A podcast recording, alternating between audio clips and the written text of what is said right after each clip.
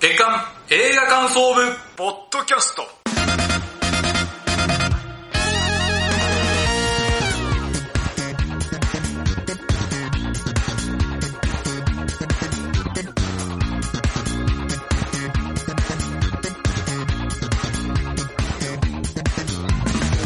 さあ始まりました月間映画感想部ポッドキャストこの番組の部員である矢野智之です同じ部員の滝沢亮ですよろしくお願いしますさあこの番組は現在劇場公開されている新作映画を映画感想部員である矢野と滝沢がそれぞれサイコロを振って当たった映画について感想を言う番組ですはいそうでございますさあ今回は2月号じゃないですね3月ですよもうあごめんなさい普通に間違えましたいやもうそうなんですよわかります時の流れの速そさの流れが早いからね。はいまあ、2月にあ見た映画を扱う。そういうことですはいこれが言いたかったん です。違う素で素でハッてした顔してたじゃないですかすいません、もう3月号ですね。はいさあ、2月はですね、結構ね、なんていうの、映画ファンは喜びそうなラインナップ。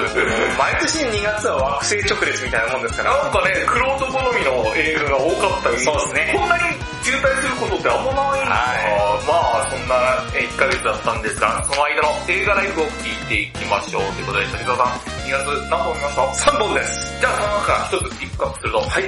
哀れなる者たちでございますはい見てきましたはい。僕も見ました。はあ、見ました。あの、うんヨルゴス・ランティモス、はい最新作ですね。い、どうでしたえー、いや、いや僕はね、大好きですね。はいはいははい。好きなみなんですけど、やっぱりセットと衣装の豪華さいね。やー、すごい世界観がすごかったですよね。あーもう、ファンタジー的なね、なんか、こうダークな絵本みたいなね。そうそうそうそう、作品なので、やっぱりそういうきらびやかなところって、あの濃密であればあるほど、なんかその後ろにあるものが、やっぱり光り輝くじゃないですそうか。ね。影がね、そう際そう立つっていそううそかうね。あと音楽もそう。良かったですね。良かったですね。はい。で、やっぱり、あの、僕やっぱロブスターとか、聖なる鹿殺しとか、あと、女王陛下。女王陛下とか見てきてるんですけど、そういうね、やっぱりバックボーン見てると、今回の作品すごく入るなって思いまあー、確かにね。す。さっきロブスターとかを見てると、はいはい、待ってました待ってましたって感じもでうすよ本ね。当にランクモスだなって感じですね。 本当そういう映画でしたよね。ほんとね、そのさっき言ったの意地悪とかダークとか毒気たっぷりっていう感じの、そのダークな絵本、映画ファンの方大好きでしょもうね、そういうのがね、全面とね、溢れ出してる作そ品うでね、。まだまだ映画館でやってるはずなのでそう、見てほしいと思います。はいはい、矢野さんのおすすめは何でしょうかあ、僕は4本。あ、4本何本はい。どれも良かったんですけど、ファイブナイツ・アット・フレディーズ。あ、はい。これ、この番組でね、僕散々制作会社のブラマハウス、はい。もう絶対見た方がいいっていう、はいそのブラマハウスの最新作なんですけど、今回ね、ブラマハウスのいいところは、ただのホラーじゃなくて、その中に一つ結構いい要素を入れてた。社会性とおっしゃってましたね、矢野さんが。そうですね。大抵社会性入れるんですけど、今回は僕の見立てでは、なんていうの、大人のせいで人生を狂わされた子供たちがいっぱい出てくる映画だと思うんですよ。い、ろんな立場のね、う子供ってやっぱ大人に対して無力じゃないですか。そうですね。で、その大人のわがままによって狂わされたいろんな立場の子供たちが、その、どう向き合うかっていうのをしっかり描いている。これもね、まあ単純な、なんていうの、エンタメとしても面白いし、あ、子供ってやっぱ無力だよなっていうことを考えさせられる、まだブラムハウスらしい作品で、すごく面白かったです。はい。さあ、今回はそちらの方がですね、はい、ミニシャターティーかなこれもどんな感想になるんでしょうかそれでは参りましょう。月間映画感想部ポッドキャスト、スタートです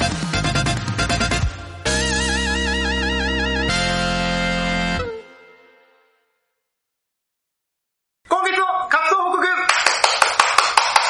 このコーナーは先月サイコロを回して決めた映画について感想を言うというコーナーです。メイン企画です。はい、ということで今回取り上げる映画一つ目、矢野さんでございますが、矢野さんなんでしょうかさあ、今回僕が紹介する作品はですね、はいまあ夜明けが印象的なこちらの作品。はい。上柳正彦の朝冒険です。違います。 はい、あの、別に4夜時、明けですよね。夜明けです。夜明け4時半から4時半からやってますよ、上柳さんね。夜明けがテーマ。上柳さん間違いなく出てきませんよね。フリーアナウンサー。フリーアナウンサーね、あの、めっ日ちゃ本いい放送。声してません。 まあまあ、まあね。これね、あ、これラジオなんですけど、あのー僕、ラジオ聞きながら寝寝るんですよ。はい。で、4時半か5時ぐらいにパッて目覚めてたら、上柳さんの声聞こえて、あー5時かって確認してまた寝るんですよね。 死ぬ。 待って、待って、上柳トークで今落ち着きそうだったけど、違うから、は夜明けのすべて、あ、そっちか。そうですよ。最近だと夜明けって言ったら多分夜明けの次、ラビットって来ると思いますけど、違いますからね。 あ、そうか。はい総集編やってる。そうそう。ちなみに、上柳さん、はい。ファーストサマーウイカと遠い親戚らしいです。あ、そう なんだ。えこうにっても知らなかったらしいですよ、俺。なんか最近分かったらしい。あの、いらなすぎる雑学どうにかしてくだ さい。いらない。はい。これ上柳さん好きなんですよね。はいコピーしてるからな。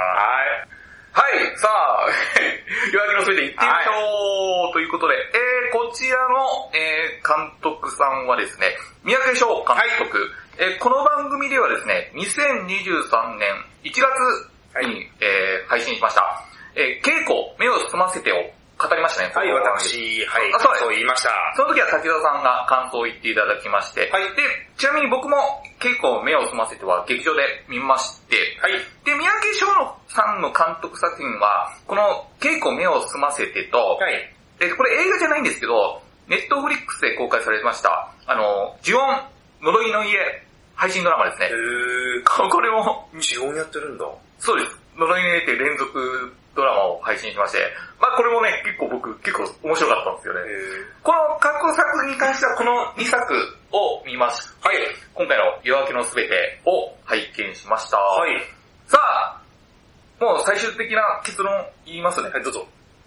大大大大大大大大大傑作でございました。はい。見ました私は見れなかった。あ、見なかった、とんでもない作品に僕出会いました噂。には聞いております。あのー、前回のこの映画感想ポッドキャストのオープニングで、い笑いの怪物について、僕、2024年、もうこれでもう 終わっていい終わったっつったじゃん。言いましたよね。はい。今月も言います。今月こそ終わったいや、笑いの怪物も終わったと思ったんですけど、今月も、あ、2024年、終わりましたね。まだ、まだ6分の1終わったとこだから。あのね、これはね、ちょっとね、凄すぎましたね。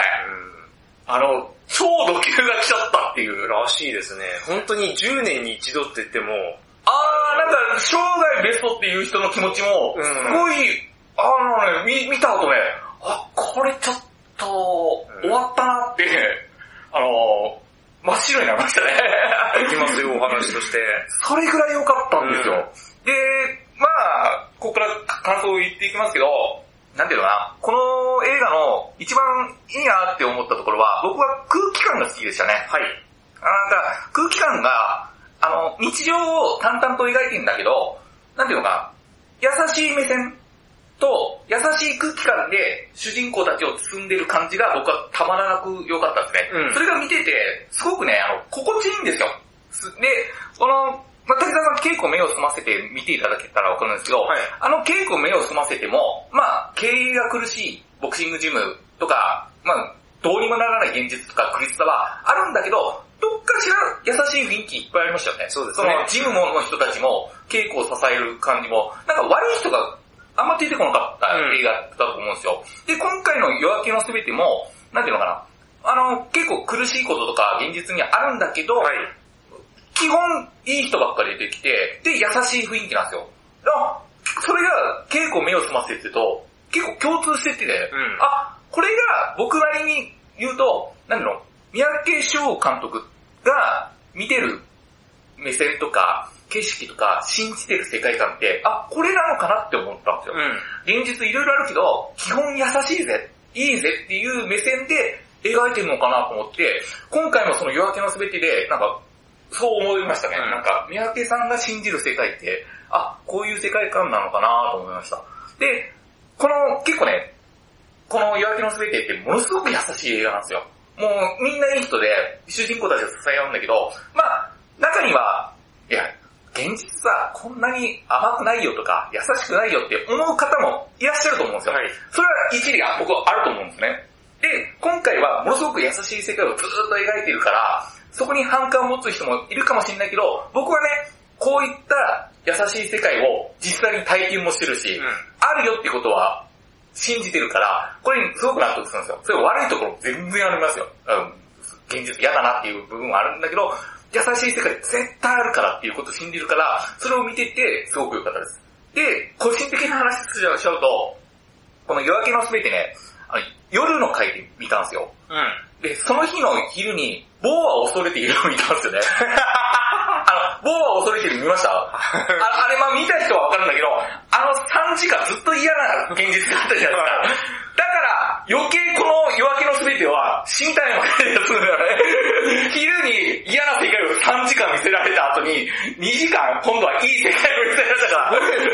すごいアメとムチですね、一日で。だから、それも相まって、すごく感じちゃったのかなっていう。そうですね、昼に、 それ見て、ひたすらその往復便が食らってるようなもんじゃないですか。そうそうそう。あの、無知で叩かれてる状態から、いきなり夜抱きしめられ そうそうそう。それたら、れはねこ、の反応もああったのかなと思うんだけど、それを差し引いてもね、すっごい心地よかったです。 なんちゅう映画体験してんだよ。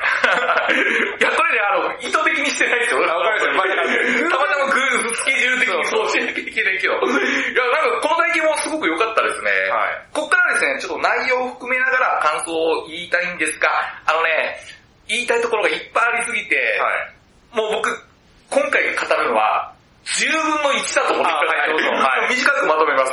で、えー、物語に進みながらいきますとですね、最初にですね、主人公の一人である、上白石萌音さんが演じる、藤沢さんっていう女性の方がいまして、まあその人の話からバーって始まるんだけど、うんこの方ですね、あの、PMS っていう、月経前症候群っていう僕らはもうこの映画知るまで恥ずかしながら知らなかったんですけど、あの、生理前になると、イライラが急に自分でも抑えられることができずに爆発しちゃうっていう、なんかち、ちっちゃなことでも、もう怒りって普通だったら抑えれるじゃないですか。我慢しよう。我慢したいんだけど、我慢できずバーンって言って、はってなんか怒っちゃうとかいう、それによって、PMS によって、職場で、ちょ、ちょっとしたことで、もう、とんでもなく怒って、感情が爆発して爆発してしまうんですよね。それによっていろんな迷惑かけちゃって、その職場からい居づらくなっちゃうっていう話で、で、この藤沢さんは PMS によって、やっぱ生きづらい世の中なんですね。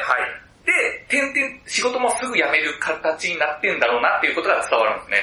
でも、えー、今藤沢さんは、栗田科学っていう、三井試験さんが社長でやってる、もう、社員が10人未満のちっちゃな、小、小規模の会社ですもね。う本当に、だから、デスクワークなんだけど、なんていうの、作業着であーしてる。はいはいもうこれでもうちっちゃい会社ってわかるじゃないですか。で、栗田家族っていうのはどういう会社かっていうと、なんていうの、顕微鏡とかが、おもちゃサイズの顕微鏡っていうあるじゃないですか。はい学校で配られるような、それを作っているとか発注したりしてるちっちゃな栗田家族っていう会社なんで、ね。でも、この栗田家族では、あ、どうやら藤原藤沢さん、結構短期間じゃなくて、長年勤めてるんだなっていうことがわかるんですね。で、あ、居場所ちゃんとあったんだってことで。で、それがすごくわかるのが、藤沢さんがね、あの、松村北斗さん演じる山添くんっていうのから入ってくるわけね、後で。はいで、入りたての時に、藤沢さんのその PM PMS を知らないわけですね。で、ところ、その時に、藤沢さんが職場で、あの、山添くんに対して、ちょっと、些細なことで PMS によって、イラッとして爆発してしまうんですね。そうなった時に、周りに三井試験さんはじめ、そこにいる社員さんたちは、あの、藤沢さんが PMS で、イライラがバーンって爆発しちゃった時に、どうやって対処するかというと、なんていうのトラブルが起きないように、ちゃんとケアしてあげるんですよ。うんそれがものすごく自然なんですよね。その姿見て、あ、藤沢さんがこの職場で長年やってるってことは、普段からその藤沢さんを周りの社員たちは、それでケアしてるんだなってことがすごくわかる。そのね、対処の仕方がね、めちゃくちゃ自然なんですよ。慌てることがなく、必死で抑えるわけじゃなく、あー、あの、こっち来よう、こうか。ね、あいやまああの、気にしないで、気にしないで、みたいな。その優しさによって、藤沢さんは生きていけてるんだなっていうことがすごくわかるシーンなんですよ。このね、自然さが素晴らしいんですね。で、藤沢さんがその優しさによってどうなるかというと、その藤沢さんの優しさが、次は、えー山添くんに手が差し伸べるうんことができるんですよ。その優しさが、山添くんに、なんていうの、差し伸べられるんですね。で、こっから山山添くんのこと言いますけど、山添くんってどういう人かというと、あの、松村北斗さんってなんかクールな感じのうんそうですね。かっこいい人じゃないですか。でもうこいつはね、山添くんがね、いけつかないやつなんですよ。うんで、どうやら、この栗田科学に、なんか、とある事情で入ってきたっていう感じなんですね。で、前の会社はおそらくコンサル会社で結構イケイケなところだったのかなって。だから、山添くんってエリート志向が強い人うんなんだよだから栗田和くんのことを、なんていうのちょっとバカにしてるあ感下じ。に見てるってことですうんね。言わないけどね。うでも、関わりたくない。この人たちにはなんか向上心ないんですよねということを前の職場の人につぶやくぐらい。で、あの、藤沢さんがお菓子を渡したときに、山添なんて言うかというと、ああ、僕甘いの好きじゃないんで、ああ、いらないっす。かっこいいじゃないですか。 いや、気持ちはわかるよ。あそういうこと言っちゃう人なんだっていう、ちょっとね、デリカシーがないというか、ちょっといけつかないし、下に見てるし、いけつかない感じやる。で、その山添くんがうん、藤沢さんから助けられるシーンがあるのね。それどういうことかというと、実は山添くんはパニック症障害を持ってて、はい。で、その症状が出た時に、あ、藤沢さんが、あ、事前にパニック障害っていうことをなんとなく分かってた。はだから対処してあげるんですね。で、そのことによって、山添くんは、あれ藤沢さんのことも気に、気になるっていうか、あ、あ、感謝してるのかなだんだんその助けによ、優しさによって影響されていくわけですねい。。うん。じゃあ、お互い、お互いの病気を分かり合おうとするんですよ。で、あの、いけつかなかった山添くんがですよ、うん。思いやりを持って、その PMS って分かんなかったけど、藤沢さんに助けられた、あ、この人のことになんか助けてあげたいなと思うから、勉強しだすんですよ。うんうん。で、同時に、藤沢さんの、えー、その、山添くんのことを理解しようとして、あの、仲悪かった二人が、どんどんどんどん近づいていくんですね。はで、それは、山添くんは、藤沢さんだけの優しさだけじゃなくて、その、他の栗田科学の人たちの優しさもちゃんと受けて、その、山添くんがね、徐々にね、変わっていくんですよ。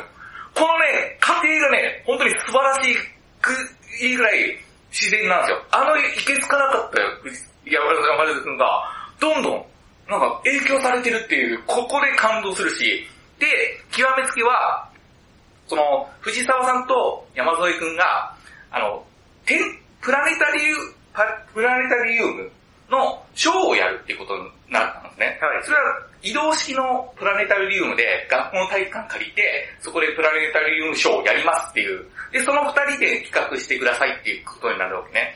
で、二人で原稿、あプラネタリウムって星の説明とかするじゃないですか。はい。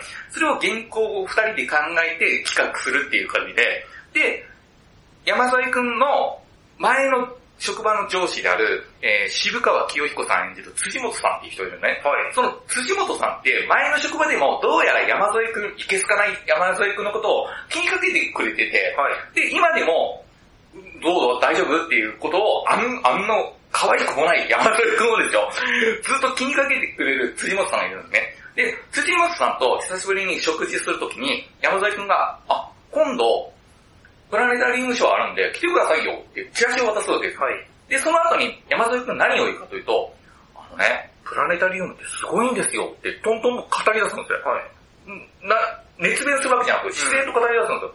そのシーンで、俺、なんか泣きそうになるんですよ。あれ山添プラネタリウムについて語ってる。いや、なんかおかしいんですよ。別に感動する場面でもないのに、なんか泣きそうになってきて、あれなんで泣きそうなんだろうって思って、パッて辻元さんのとこ見ると、辻元さん泣きそうになってるんですよ。うんその時点で俺、ですよねと思ったんだよね。共感しますよね。あの山添くんが、なんか、ちゃんと自分が熱中するものを見つけてくれたことに対する、その優しさが全面に出てるシーンが、ものすごく、もうなんていうの、客観的に聞いたら、全然感動する場面じゃないんですけど、ものすごくね、感動するんですよ。で、その山添くんが、次に、その、プラネタリウムについて語った後に何をするかというと、えー、三石健さん演じる、えー、社長で、弟さんいらっしゃったんですよ。弟さんも会社で働いてたけど、その栗田科学でね、どうやら自殺しちゃったみたいなはで、出てこないんですよ、写真で。で、そのプラネタリウムのショーをやるときに、前に、あの、弟さんがそのショーをやったことあるから、その原稿をもとにアレンジしてやってたんですい。ねな。るほど。で、そのことによって、あの、山添くんは、会ったこともない、弟さんのことを、ああ、思い馳せるわ。思いを馳せるわけ。おで、ーその象徴的なシーンが、三石健さんが、金曜日の夜になると、毎回弟さんの写真の前で手を合わせるんですよ。うんお酒飲もうって言ったら、で、その時に山添君って、あの、手合わせていいですかって言うんですよ。えぇ、あの山添が。で、その、弟さんのプラネタリウムのショーにのセリフを受けて、蝶をやるわけですね、うんそこがね、ものすごく感動するんですよ。会ったこともない人たちの伝えたかった思いを、全く会ったことない山添くんと藤沢さんが、おなんか、見たこともない、あ、死んでるのに、うんその共同作業が、うバーンって伝えて、なんか意志を引き継いだんで、うんそこがプラネタリウムのただ説明してるだけなのに、ものすごく感動するんですね。うわーこれ優しさの連鎖っていうか、思いがバトン繋いだっていう感じなので、それがものすごく良かったです。なんかね、あと、この映画で、あ、俺泣きそうな場面何個かあって、その共通してる部分が、先ほど言った山添がプラネタリウムについて語るシーンと、あとね、あ、その、なぜ泣きそうになったかというと、あ、山添がちゃんと生きがいを見つけたっていうか、あ、これやりたいんです僕、楽しいんですっていうことを楽しんでる姿が僕はすごく良かったと思うと同時に、その場面がもう一個出てきて、それ山添さんと藤沢さんじゃないんだけど、えー、この栗高くね、えーち近所の、あ、これだ、職場の息子さんだと思うんだけど、放送部の中学生二人が来るんですよ。あ取材来ました、ん。で、そのインタビューするときに、で、その編集を栗田科学で、あ、こうした方がいいんじゃないってやってる姿も、なんかいいんですよ。一瞬しか映らないんだけど、あ、この子たち楽しそうみたいな。そういう場面も出てくるし、これが生きがいだなと思ったし、そういった、あのー夜明けのすべてって優しさに包まれた作品で、なんかね、もう最後らへんね、俺ずっと泣いてましたね、なんか、優しい目線で。で、まだ、まだ語りたいことはあるんだけど、で、先ほど藤沢さんと山添さんの話メインでやってたけど、その栗田科学の人たちってケアするわけじゃないですか。PMS とかね。でも、どうやら、なんかね、描かれないんだけど、なんかね、この人たちもいろいろ大変なんだなってことがなんとなくわかるシーンがあって、まあ一人挙げると、三井健さんがね、先ほど弟さんのところに金曜日に手を合わせるっていう言ってたじゃないですか。で、三井健さんもめちゃめちゃ優しいんですよ。あのお、穏やかな方で。でもね、手を合わせるときに、はあ今週もなんとか乗り切りましたっていう一言言うわけですね。その一言によって、まあ、経営大変じゃないですか。この人の中でも、こんな温和な人だけど、いろいろ大変必死で生きてんだなってことが、なんとなくわかる。で、この一言とかが仕草で、もう藤沢さんもそうだし、山添さんもそうだし、その他の人たちも伝える技術っていうか、えーそれは本当に素晴らしい映画だし、それの詰まってる映画だだからこそ、なんていうの、全部語っていきたいっていうのがありますね。じゃあ最後、あのー、もういろいろまだまだ語りたいんですけど、最後のね、あのー、えー、これベルリン国際映画祭で、あのー、三宅さんと上白石萌音さんと松村琴さんが、あのー、完成披露試写会やってて、そのインタビューのことがすごく僕に見終わった後に印象に残ってて、あのー、三宅翔監督がね、この登場人物二人、どこが好きですかみたいな質問に対して、あ、この二人ね、あの、考え続けてることが好きですって言うんですよ。今の時代、ものすごく大切。自分の行動とか、相手こうした方がいいのかを常に考えてアクションをしてると。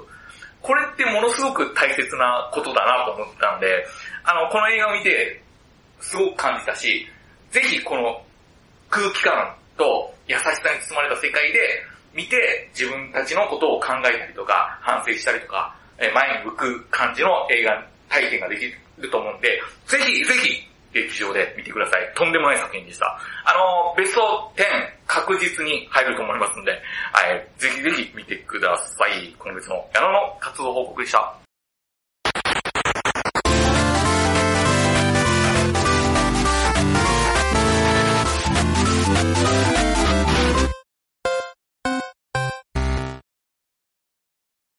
続いて今回取り上げる映画ですが、はい私でございます。はい、いきますよ。熱の後にです。仕事愛じゃん。はい、出てらっしゃいますよ。はい、まあ主演ですからね。はいはい。矢野さんは見ましたかこれまだ見れてないん ?OK で、ですすわよ。かりました。はい、もうぜひぜひ見たいです。はい、ネタバレありで。あ全然話しませんで。全然はい、いきたいと思います。はいはい、ということでです、私毎回一言コメントをね、冒頭に言ってますけど、んこの映画を一言で言うと、うんとことん説明を省いた映画、ゆえに、てんてんてんてんでございまおす。ーはいはい。あのね、本当にね、何の説明もしない作品なんで、見てる人の想像力やうん過去の経験値でうん評価が分かれる作品だと思います。ああ、なるほどね。その余白があるってことね。うん余白というか、なんまあその件についても言います。はい。では、うん私はどうだったかというとですね、久々うにん。全くハマらない映画でした。ああ、なるほど。はい。こういうパターンがね、一番感想を言うのがね、大変なんですよ。おうその、つまらないとか面白いだったらさ、わ、かるじゃないですか。なぜつまらないとか、なぜ面白いとかって話すじゃないですか。そういうベクトルとはね、また違った感じで、まあまあ、そういう解釈がありますよね。なんか、面白い面白くないじゃないじゃないですか。にその、それだけが道じゃないじゃないですか。そそういうのありますよね。あ、共感できないなとかね。そうあの簡単に言うとですね、えよくわからない。ああ、で終わってしまったとちなみにですね、あのー、ほんとね、うんあのーあ、武蔵野館に行ったんですけど、見終わった後、うん周りの人が、ね、が、 ボソボソと言ったのが、よくわかんないなとか、うん監督とか脚本家の人、何描きたかあーったのかはいなっていうのが、うんいろいろ、あなんかボソボソ言ってもらって、だよねって僕も思っちゃったああー、はいはい。っていう作品です。はい、ではですね、具体的な内容について話していきたいと思います。物語はどんな話かというと、2019年に起きたうん新宿ホスト殺人未遂事件はいというのがありまして、これから着想を得られた作品でございます。で、あのーざっくりとうん話をかいつまんで話しますと、うん自分の愛を貫くために、ホストの隼人を、隼人を刺し殺ろうとして逮捕された早う苗。んはいこの早苗というのを橋本愛さんが挙げてます。で、その事件から6年後が、えー物語の、うんえーあ6年後始まります。えーで、彼女は自分の過去を受け入れてくれた、えー、健太、これ中野大河さんが言ってます。と、お見合い結婚して平穏な日常を過ごしていたと。おうしかしある日、謎めいた隣人女性、足立が早苗の前に現れたことから、運命の歯車が狂い始めるあというのが映画 .com によるあらすじでございましてうん、で、さらに映画 .com の解説にはですね、橋本愛が主演を務め、愛する男を殺そうとした過去を持つ女の一途で狂気な愛情を静筆な映像で描いたドラマとあるんですけおうど、まあこれだけ聞くとですね、その、発散型のうん。狂気的な女性のお話だと思われると思うんですけども、はえー実は全くの逆でございまして、狂気的な部分っていうのは、冒頭の、まあ、ホストのうん。殺事す、件のね。はい、シーンがあるだけで、意外とですね、それ以外はですね、その狂気的な部分っていうのは、この内にうん。秘めたままはいはい。こう、物語が進んでいくっていうのが、わかるんですね。うで、ちょっとところどころのところで、まあ、例えば交番で突然、私を捕まえてくださいと懇願するところが、で、ちょいちょいその、表として、えあー、狂気性が出てくるっていう感じなんですね。で、先ほども言った通りですね、狂気的っていうと、まあ、発散型、あーっていうような感じまあうんが多いと思うんですけれども、その、橋本愛さんがその、内に秘めた狂気性を常に持ってそうな女性っていうのが、すごくね、うまく演じられてますね。なんかこいつ、目線が合ってねえなっていう時あるんですよ。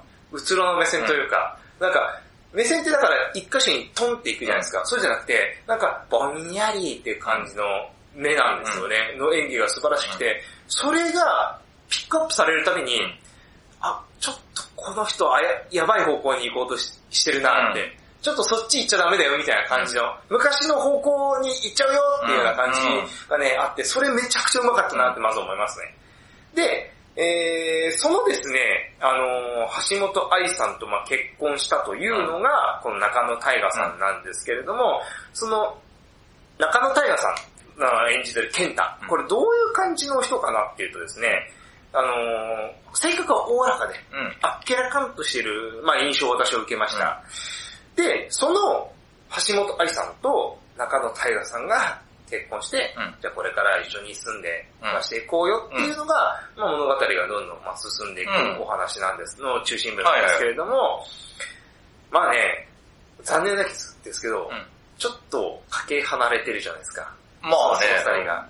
ねってことは、じゃあうまくいくかいかないかって言ったら、あーあんまりいかない。うんうん、そうなんですよね。で、多分、こ、じゃあなんで橋本愛は、うんあのー、結婚したのか、うん。とし、考えると、多分昔の自分とは違う自分になろうかなと思って、そっちの人を選んだのああ、まかなあ、うん。と、と、あくくまで推測です。あ私あ。まが。あまあまあ、それはね、多分、いろんな読み取り方あるし、でもそれもありそうな感じだ。うんだと思うんですよね。で、おそらくこの二人はさっき言った通り、そのうまくいかないんだろうなっていうのが序盤のシーンであって、それがですね、夜中、あの、二人がですね、一緒に家に住んでるんですけれども、夜中ですね、中中野大河さんはベッドに寝相悪く寝てるんですよ。なんかこの、くの字になりながらみたいな感じで。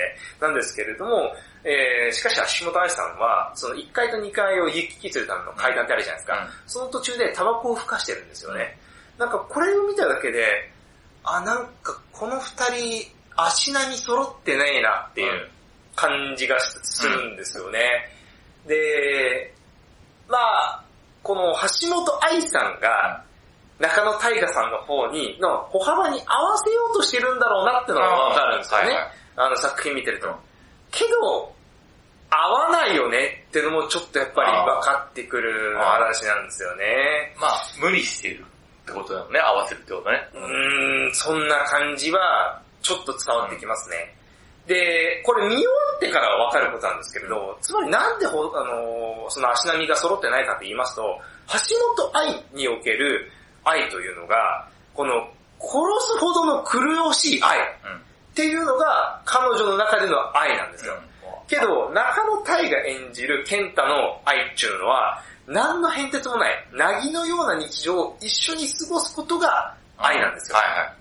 まあ、だから、うん、そうだなってのは、後々エンドロール見てた時に、まあ、それ違うよねって、うんけど、そこはやっぱり、気づけてないんですよね。お互いが。うん。自覚にね。うんそうそう、なんとなく違うなってのが分かってるし、橋本愛もそっちに行こうとしてるけど、一生懸命頑張ってるけど、やっぱ結局いけないなっていう。で、この部分をですね、私は一番興味深く見たんですよ、この作品において。はいはい。で、この部分をもう少し味付け強くしてうん、濃くして、描いたら結構わかりやすい作品になるんじゃないかなって思ったんですけど、多分それはね、制作側がね、意図的にやらなかったんじゃないかなっていうような気もするんですね。はというのもですね、この作品の特徴なんですけれども、何か今言ったようなそのテーマ的なものを提示するじゃないですか。けど提示した後、それ膨らまさないんですよ。い。うん。なんかあの、さっき言った通り、夫婦間の些細なすれ違いとかっていうところとか、あとあらすじでも言った通り、隣人の女性の足立っていうのが、実はね、橋本愛を指した、あ、橋本愛が指したホストのうん奥さんだったっていう、えーいうところなんですけど、そういうのは膨らまそうと思えば膨らませるところを膨らませずに、うん。なんかただ置いておきますよっていう感じなのね。だからね、これ見ていくうちに、あれなんかテーマ変わってるぞって気づいて、普通なんか提示されたらそれを膨らんでいくんだろうって思うじゃないですまあか。期待しますよね。うんなんですけど、それがなんか置いておきますって感じのまま、あーあれなんか置きっぱのまま、あれ何だったんだろうっていうのがどんどんね、こう積み重なっていく映画なんですよね。で、うん。まあ、だそれあえてだと思うんですけどね。まあまあそうですね。はいやっぱそれはね、うん、あえてだと思うんすでよも、観客としては、あ、膨らましてとかね。あ、まあ、欲しい人は欲しいしね。そう、あ俺はね、そこが物足りなかったなと思いますね。あともう一つの特徴が、感情がね、突然カットインしてくるシーンが多いんですよ。は例えばですね、中野大河さんがいきなり居酒屋でですね、この切れ出すシーンっていうのがあったんですけど、それもなんで急にブチ切れるのかよくわかんないですよ。それも前のシーンとかとか、前の前のシーンとかと、なんか、こう繋がってるのかといえば、さほどでもなく、いきなりテンションがパーンって上がるんですよね、物語の。んそのテンショングラフ的なものって、あのー、矢野さんも脚本書かれるから、それ計算して結構脚本で作られるじゃないですか。そうじゃなく、結構なんか、あの、なぎだったのがいきなり、パーンってくるんですよね。だからなんかついていけなくて、あと他ですね、例えば中野大河が会社の同僚に突然キスしだしたりとか、その中野大河がその同僚といきなり駆け落ちしだしたとか、なんかね、なんでそうなったんですかっていうなんかね、ところがよくわからないんですよね。まあ一言で言うと意味不明だなっていうところが多くて、テトリスとかぷよぷよとかみたいに積み上げていって、そのば、いき、バーンって爆発するっていうのが結構一般的だと思うんですけど、そうじゃなくていきなりカットインでこう爆発するから、なんかよくわかんないんですよね。で、この作品の特徴なのが、まあ冒頭でも言った通り説明しないって言うんですけど、う説明しないっていうのにも、この幅ってありますよね。いうん。これがね、100のうちね、20ぐらいしか説明してくんないんですよ。うん。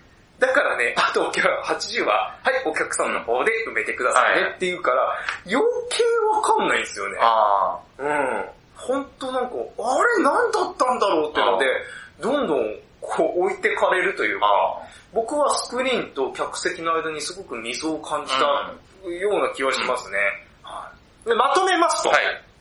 えー想像の余地が多い演出多いんで、多分そこを楽しんでもらいたいなとは思うんですが、全体的に抽象的なところが多すぎるためですね、もうよくわからないままエンドロールを迎えてしまいました。あで、橋本愛さんとかね、中野太賀さん、あと、あの、菊とひろちんって映画ご存知ですか女あ。まだ相撲見のてないけど、話なんです失け礼し事前どさんだそうですね、確かそうだったんです。それ主演を演じたですね、えー、桐生舞さんという方がいらっしゃるんですけど、こんな方の演技が素晴らしいんですよ。ただ話がもっと具体的な、あるものだったら、もっと具体的な演技があって、その、彼彼ら、彼女らの演技ってのが、すごく吐いただろうなって思ったのはね、やっぱちょっと残念だなーっはて、いはいはうん思っちゃいましたね。だからなんかね、面白くなりそうな雰囲気ってのは、ずっと漂ってるんですよ。けどそれがね、爆発しないってのはね、なんかめちゃくちゃ見ててもどかしかったなっていうのが、うん、思いまましたね。あ、方向性が合うか合わないかということね。そう、んそれがさっきね、最初に言った通り、本当に私に全くはまらなうい映画でしたとしか言えないですよね。うん。だからつまらないとか面白いとかっていうんじゃなくて、本当はまってないから、え、なんでなのっていうところの連続だったりして、うんなんでここ描かないんだろうみたいなところでが。も、めちゃめちゃハマる人もいるかもしれないしね。これね、うん結構映画ライターとか的な人は、好きな人は多いですねあー。クロート好みというんでしょうかね、いわゆる。まあ、方向性が合うか合わないかって、これって、まあ、作品の、なんていうの、もうしょうがない部分っていうかね、まあ、ポリシーみたいなもんですからね。まあ、全員がハマることって、あんまないじゃないですか、どんな作品でも。まあね、そういうものが、映画ってその幅広さがあるから、ね、まあ、いい、いいし、まあ、それが映画の面白さでもあるかまあもしテれなレいしビねドラマとかでできないことですよあねー、それは。うんなんで、すごく映画らしい映画ではあるんですけど、残念ながら私とは、合わなか ったね。まあ、これはまあ、これはもう映画見ていくのの、久しく相性ですよね。あ親しくですね、こういう経験は。あ、まあ、つまらない映画ってのはあるんですけど、ハマらなかったのは、久しく経験してないなって。ああ、ね全然それは全然。うんそういう映画でしたね。うん、なんで、おすすめするかしないかって言ったら、うん、わかんその人次第かな。あまあ見たけれあ、まばあ、見てください興味あるみたい人はな。見てくださいみたいなね。うん、そんな感じになっちゃいますね。はい、というのが以上の私の活動報告でした。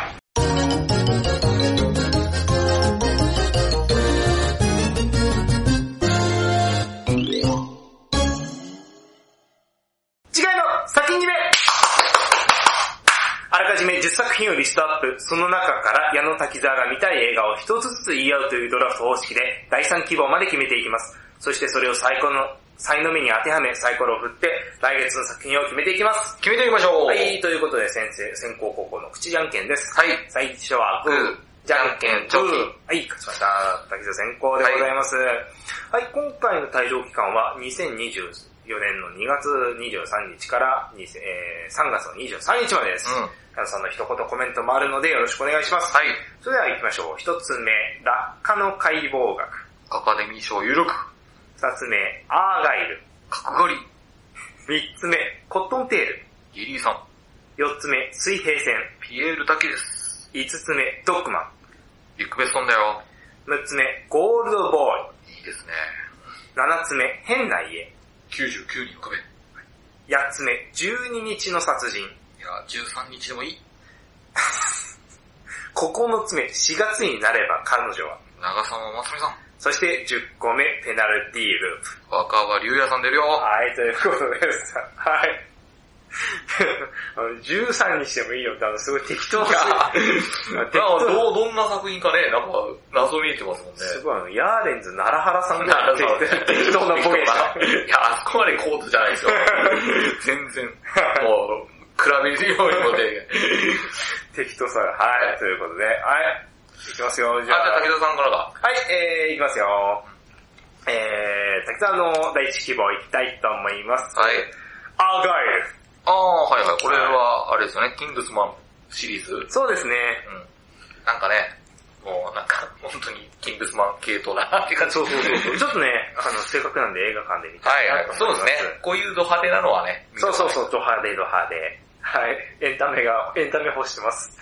はい、ということで、えー、ヤンさん大好きは何でしょうか落下の解剖学。おー、ロッなんかね、これすごい評判聞くんですよねえ。ー、なんかね、面白そうだなと思って。わかりました。はい、もうやってますね。そうですね、はい。はい、ということで、滝沢の第3希望いきたいと思います。うそうですね、第2希望は、コットンテールいきます。はい、なんかこれ、ね、海外の映画っていうか、えーっと、そのイギリス日本と、はい。とそうですよね。イギリスとのかうん作ということですね。で、リリーさん出ててっていうね。えーで、リリーさんの奥さん役は、えー木村太さんらしいです。はいはいはい。ということで、ね、ぐるりのことちね、夫婦が、ああ、そうか。はいえー十数年の時を超えてまたやるということですね。えーすごく、えーちょっとどんなね、日、えー合作でどんな作品になってるのか気になるなと思って、えー選びました。で、あのさんの第二希望なんでしょうか変な家。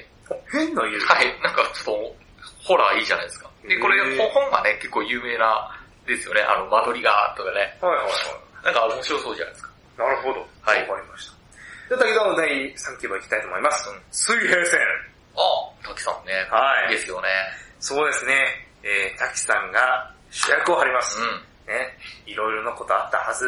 ね。か、そうですね。でも珍しい。あの、ね、一緒に共演された方なんですよね、監督さんが。俳優さんでね。みたいですね。凶悪の時の、あの、相棒みたいなね。うん、んそうそうそう。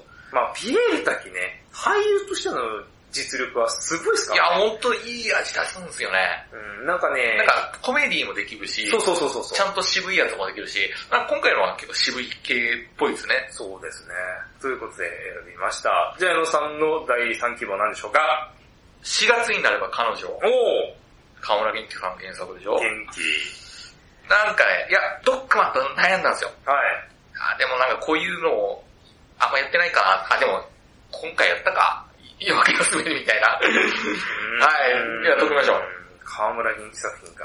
はい。私全部一応過去を全部見てるんですけど、映画館で。はまらなかっあ終わりには合わない。 あーの方ですね。で、おさらいです。6枠の。1枠目、アーガイル。た。キングスマン面白い。 2枠目、落下の解剖学。いや、話題ですよ。 3枠目、コットンテドキドキおとん。ール。4枠目、変な家。 DJ 松永。 5枠目、水平線。玉結び。 6枠目、4月になれば彼女は。佐藤健。はい、そうですね。はい。 そうね、DJ 松永出てますよ。はい出てるらしいですね。、松永さんね。今はね、クリーピーナッツ、すごいバズってますからね。大バズりもいいとこでブすリよンね。バンバン。そうそうあれいいんすよね。ブリンバンバン、ブリン、あと二度寝もいいんですよね。うん結構クリーピーナッツ結構効くんですよ。いや、本当に、松永さんもね、あ、この間オールナイト日本でね、二人ともや、あの、が出てるんで、そうそうそうそう。久しぶりにやったんですよね、大学で。あれ面白かっそたのな。時言ってましたのが、まあ音楽に専念しようと思って、オールナイト日本をね、う去年やめたわけですけど、そしたらこれですよってすげえドヤ顔しましたね。 ん。いや、いやクリーピーナッツね、いいんすよね。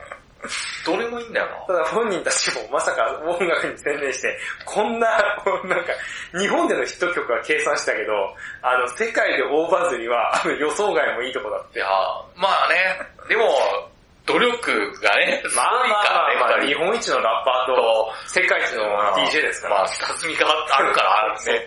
でも本当にいい曲なんですよね。はーい,、はいということで、えー、運命のサイコロタイムいきたいと思います。あ、えっと、滝沢さんから。いきますよー滝沢のレッツサイコロタイムよいしょ。さあコットンテールいいじゃないですかあーいいですね、リリーさん。いや、リリーさん好きですからね。まあ、いろんなね、まあ、あとね、最近その、この間のパーフェクトデイズとかもそうですけど、ねまあ、の脇役としてはいっぱい出てね、うんまあ、主役だとグルリのことぐらい。そうですね。はい、ということで、3が出たら振り直しです。いきますよ、ヤンさんのレッツサイコロタイム !3! あ、あ、振り直しです。あ久しぶりですね。振いりき直まし。すよ、振り直し、レッツサイコロタイム !2! あこの解剖学あ、そうですか。はい、そう ですよ。いや、見たいんだけど、難しそうかなって語るのが。あなたの第一希望じゃないですか。そう。か。まあいいや。いきますやよ。りましょう。はいいや、見たいと思ってるんで、はい。ちょうどいいかな。はい、ということでエンディングでございます。あ難しそうだ。はい本日も語るの難しそうだな。はい、聞いていただきありがとうございます。す。が、今回はですね、日本映画2つでしたね。はい、ということで、まあ、その前にあの、来月のおさらいですね。あ、そうか。はい、えー来月私たち4月号で、えー、感想を言うのが、矢野さんがですね、2月の23日金曜日、もうあの、すでに公開しております、はいえー落下の解剖学。はい。で、私、えー、滝沢がですね、3月の1日、こちらももう公開しております、あ、そうか。コットンテールでございます。はい。さあ、2月ね、えー、まだまだ多分、やってますよね、多分ね。えー、2月に。 2月の分やってると思いますね、まいだっ。ぱいあるんで、あの、ぜひぜひ、いろんな、棒を恐れているところも、面白かったし。某を恐れてると、配給の新しい映画がね、同あ時公開だったらしいんですよね。あの、映画館今多いですね、あの、うんゴミ捨てる。あ配給が評判すごくいいですね。そうそうそう。あ、俺配給自体見てないから、そう、原作とかもね。だからその配球を見てホクホク顔の人たちと、某拷問のように見て顔が真っ白な人たちが一緒にロビーで鉢合わせするっていう現象がやばいくらい面白いっていうので、なんかっていうなんか X ありましたね。ああ、それもいいじゃないですか。映画館ならではの体験というかね。そんなことない。極的な作品ですからね。配球と某は絶対に。